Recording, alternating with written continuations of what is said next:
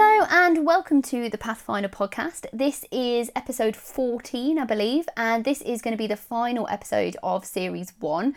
You're listening to me, Sam, talk to my dad, Gary, about his thoughts, advice, um, lessons, everything he's learnt, um, developing himself from a not so successful person to a really quite successful person and achieving a lot of his dreams and goals um, that he set out to. And today we were going to talk about property. I think it's something that's really interesting and is actually quite a big part of your story, really, isn't it, Dad?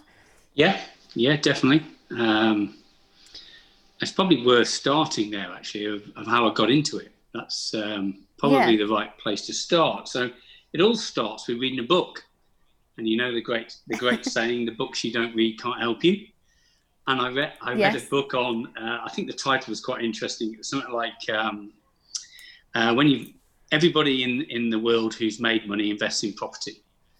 So that got my attention. Um, so you know, good title of a book, and I read it, and it, it was quite. Um, it was at the same time as I got a first job in Ipswich. It took me ages to get the job. Anyway, I got it, and I ended up in Ipswich, and I was earning seven grand working in Maidenhall Sports Centre. And I remember I was renting, and I was thinking, God, oh, over half of my money is going in rent, which didn't feel good simultaneously, I read this book about property and I thought, I've got to change something here. This isn't good. I'm wasting money. I'm chucking money away renting and I'm not creating any wealth. So, and I wasn't earning much. So I walked into, I can remember the uh, state agency in Ipswich, uh, big yellow branding. I can't remember. It might have been Carter's or something like that. And I walked in, not knowing much, if I'm honest. And I walked in and I said to this guy, I said, Look, I don't know a lot, but uh, I'd like to uh, buy a property. And he asked me a lot of questions, and one of them was how much you were, and I said seven thousand two hundred a year. And then he sort of paused, and it was, and he started to laugh. Um, and I was really embarrassed, and, and, he basically said, "Look, you don't earn enough to buy a property." Um, sorry, mate. Uh, and he was slightly condescending. So I went with my tail between my legs out, thinking, mm, "That is not not, not nice." I'm not I'm not liking this. Um, not liking it at all. So anyway, I read a bit more in my book and thought about it, uh, and I'm not one to give up. Uh, I looked at the property prices in the window and thought, because he gave me the, the numbers and how it worked, which was useful. Mm-hmm. That was the very most useful thing he did for me was tell me what I needed to do and what mortgages needed at the time. So I thought, mm, can't do this. Yeah, I'm bloody miles away. I can't get any close to this. So then I thought, well, actually, what happens if I got somebody to come in with me? Because I was about fifty percent short, which is a long, a long, a long. Quite long. And I, so I thought, wow, what happens if I got somebody to come in with me who had the similar salary to me? Then we could make it. So anyway, this is about a week later. I walked back into the estate agent, same lad, and said, right. And clearly he was a bit of a, a naysayer and a bit of a negative guy because I said, well, look, I've gone away and thought about it. What happens if I had a mate do the same? And he went, he sort of went, yeah, but, and then he gave me all the reasons why I shouldn't go in with somebody else. So, oh yeah, like all the risk things, might, yeah, yeah, all the risk thing. And it's like, I didn't hear that. All I heard was yes, yes, but I'm in. yeah, that's it. I, it stopped. It stopped at that point for me, and I, I, I had a big beam on my face and thought, right, okay. So then I was I asked him where the best place is in Ipswich, and it was East Ipswich was better than West, and da da da. And so I focused on a property, uh, tr- trying to find one which would have been. So then my next plan was, okay, it's a bit tight even with two of us. So one, I've got to find somebody to go in with, and then I thought, well, I need a three bedder, so I can go in one bed, John can go in another. Uh, it wasn't John at the time, but somebody else, my my business partner can go in with another, and we'll rent the other one out. So here we are John, I actually got, who I went to college with, who was working in Colchester at the time. I said, Do you fancy this? And I told him the story. Anyway, long and short of it, that's exactly what we did. The, the downside was we couldn't quite afford a three bedder. Mm. So we ended up with, with it was a three bedder, but the my bedroom, which was the smallest, went through John's. So what? Two, two, so you had to go through uh, John's bedroom to get to a little cubby hole at the back, which just about fitted a bed in um, and that was mine. John's was the next room, which was a full size bedroom, and then one on its own was the one we rented out. Is that the nicest one? yeah, that was the nicest one. The kitchen was downstairs and the toilet was downstairs behind the kitchen. So it wasn't great, but it was a terraced house. I think at the time it was 20, 28,500. Anyway, that's the story. It got me going. But the, the, the fundamental learning was we managed to get the mortgage between us and then we rented out the property, which covered our mortgage payments. Yes. So here I did. I went from paying, I can't remember the exact numbers, but let's say I earned – let's use an, uh, it wouldn't have been a thousand, would it? Let's say I earned five hundred pounds a month, mm-hmm. and three hundred was going on rent, which is a lot. So over half, I move into this property and nothing's going on rent. So this person who's renting our room is paying all my mortgage plus actually, and John's. So we were we were living for nothing and a little bit extra uh, to pay, you know, uh, the poll tax or whatever it was, or, or the bills. Um, so we're living for free. And you owned the house. And we owned the house. Interestingly, within a very short period of time as well, it went from 28,000, I think it was 28,500. It was within about two years, maybe three, it was worth 68. Wow. Oh, oh my God. And we'd done nothing. We just lived there, rented it out. So I'm now living for free. Not only that, I've, I've made 30,000. Well, 15. Yeah. John 15, me 15. So if we sold it there and then, how else would a guy with no money and, you know, not a spectacular job create 15,000 pounds of wealth? Or 30 if you owned it all. So I really got into that. Yeah, that's exciting. And suddenly thought, hmm, that is exciting. And so um, that's how I got into property and I managed to develop. We ended up with a a portfolio in, in big times of 30 odd uh, because I, I understood the dynamic. If I'm sharing this information with other people, what, what's the sharing? The sharing is uh, number one, you can do that strategy today. Yeah. Uh, because you've done it. I have, yeah. You've done exactly the same, and mm-hmm. it's worked very similar, actually. Yeah. Um, so it still works today. So when people say, oh, people can't afford it, they can. They just have to find a way. Going in with somebody else is very useful. Mm-hmm. And not only that, today the government will give you a grant, mm-hmm. uh, which is really helpful to get you on the mortgage ladder because they want you on the mortgage ladder. So you can do all of those things today, which is really good. Um, and what's the sort of other learning? Um, property is a good investment property is a good investment. Why? I don't see for the for the average person how you can make such great capital sums unless you're running a business. So if you've got an employment, um, it's very hard to make big capital sums unless you get massive bonuses. Because mm, you're, you're at a ceiling, aren't you? Is of where you you are, you and paid. you generally spend up to that money. So whatever you earn a month, you spend up to it. So you don't save enough. Mm-hmm. Uh, capital is hard to come by, and it's a way of um, of making big capital sums for not doing anything. Actually, that's the bizarre thing. I kept that was called 58 Back Hamlet in Ipswich, East Ipswich, not too far from the docks, and I kept that even when I was in uh, the West Country. And I bought another one up the road as well, which was quite good. Uh, so I bought two and I, I, let them out. And interestingly, we weren't allowed to do buy to lets then. You only allowed one mortgage, so I had to put it in uh, Claire's name, which is now my wife, but she wasn't at the time. My girlfriend's name. and then we and then we went over to the West Country, and I kept them going, and it was quite painful at times because occasionally you get someone to trash it, so I had to go back for like a week, take a week off work, and paint and decorate it all, and clear the garden, and get it ready for the next tenant. yeah, that's what I was going to say. What so it all sounds great. What are the what are the downsides? What are the negatives? You do get bad tenants. Let's be honest. You know, I'd say out of ten, you'll get one or two that are bad. Mm-hmm. The rest are great. People are generally. I'd, I'd, trust people, and you. And I wouldn't say it's also. Uh, I've had solicitors trash it, and I've had people who are on pretty, you know, work at Tesco's not trash it. So it yeah. doesn't matter. Doesn't matter their what status, their job is. Yeah. What their job is uh, it's just who they are, and you can interview them, and you think they're great, and they're not, and vice versa. So, you know, it's a bit, little bit. You know, you can get agents. I, if if you're going to do it as an investment, I wouldn't. I'd use an agent to find the property. I wouldn't get an agent to run it. Yeah. Agents can't run it because it would have been easy for me to be in Wellington uh, in Somerset and get an agent to run it on my behalf. I didn't because I got them to find the tenants uh, and then I managed it myself. Because all they do is ring you up anyway.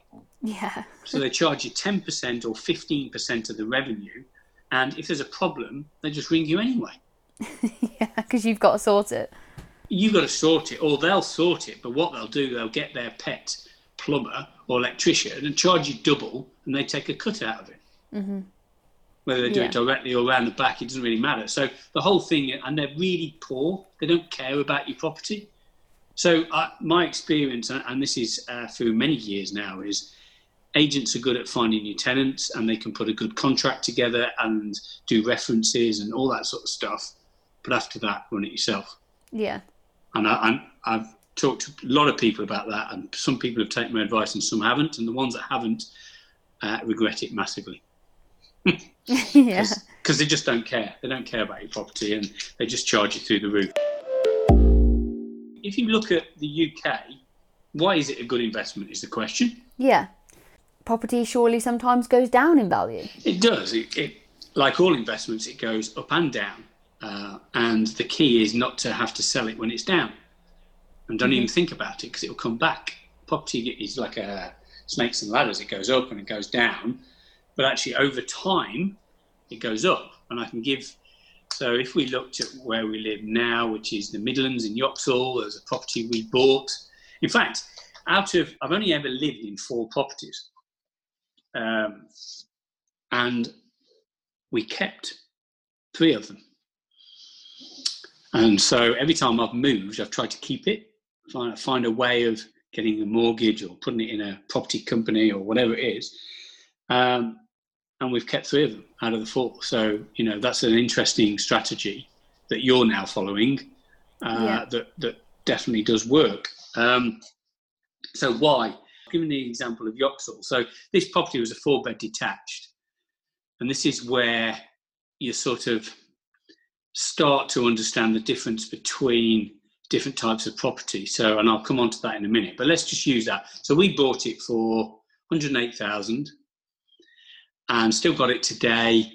And we've rented it out for, uh, let's just get 2000, 14 years. And it's now worth pushing 400,000. So, It's you know, crazy, isn't it? yeah, that that's a big growth. How how do you create three hundred thousand worth of wealth? Well, that's it. That's the story in 14, 15 years. Um, so why does it go up? Well, if you invest in property, and this is why a lot of people who in the past have and still works for today make money, but they put some in property. It's because it's safe. So if you invest in stocks and shares, you don't see it, you don't quite know what's doing. And businesses can ebb and flow like property, but you don't really know. With property, you can see it and touch it. And in the, certainly in the UK, uh, it's a, uh, a shrinking asset. So you don't create more land. There is no more land. Is there a demand with the population, people wanting to live in the UK? Definitely there is. And we've got a reduced asset. So that just pushes the price up. Now, if if you go to America in the in the where there's lots of land, or Australia out of Sydney in the outback, then land's a lot cheaper. Because not many people want to live there.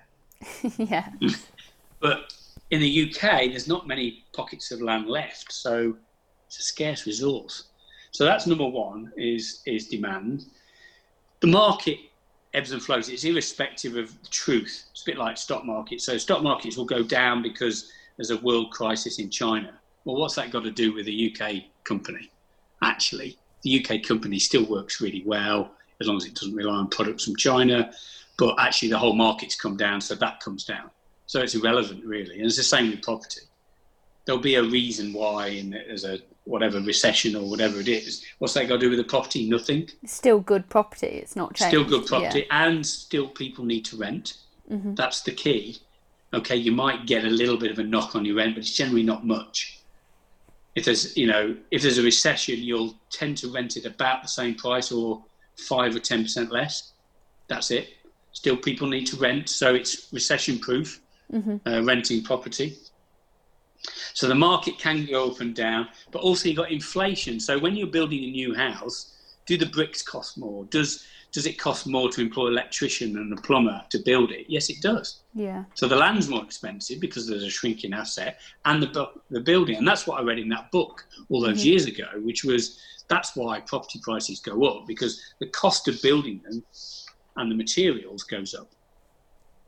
And so over time, property is great. It's not a short term win generally, uh, but over time, it's fantastic.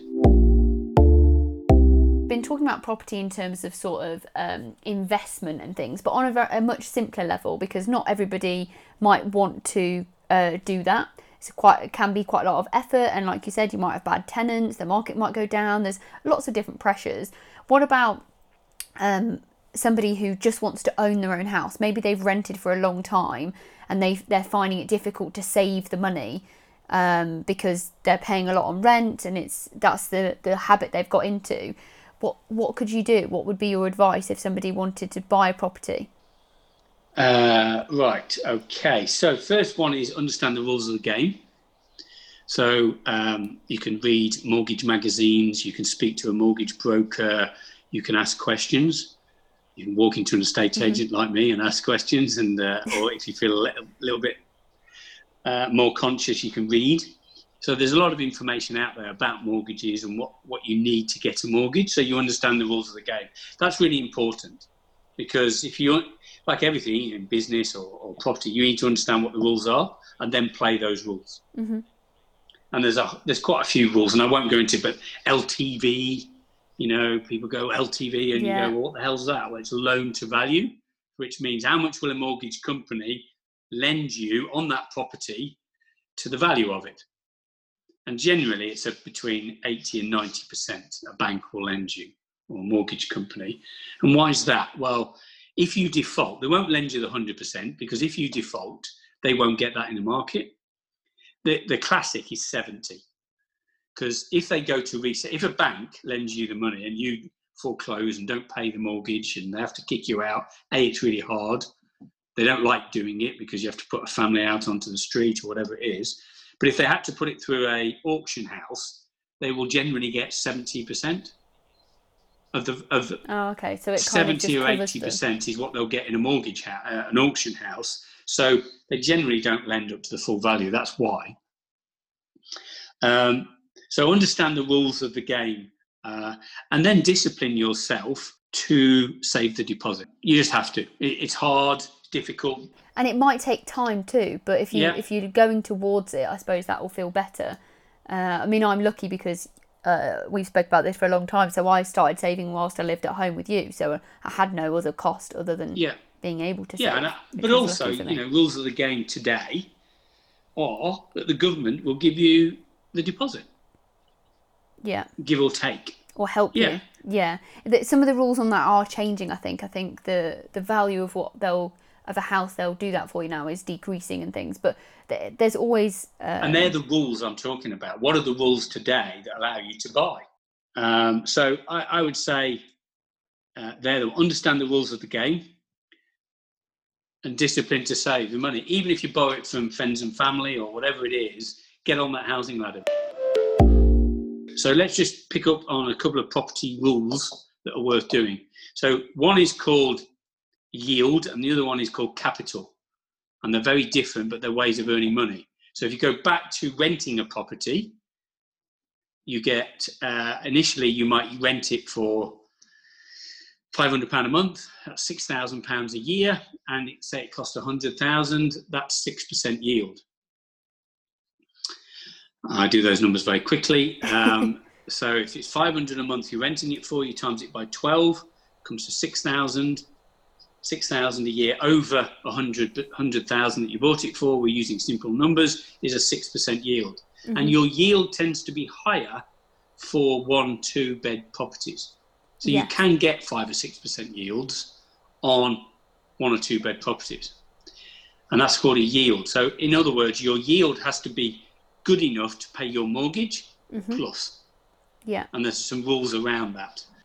So if you were borrowing on your mortgage two and a half percent, which is roughly what you might be able to get now, and you had a six percent yield, you know you've got a good buffer there, yeah. a good gap. Yeah, yeah, you have. And you might go three and six. Yeah. And it's it's not easy to find a six percent return. You have to work at it, but they are available. Um, and you might have to do a bit of the work yourself. You know, paint deck, sort the garden, or whatever it is, Mm-hmm. to make it presentable so somebody wants to rent it.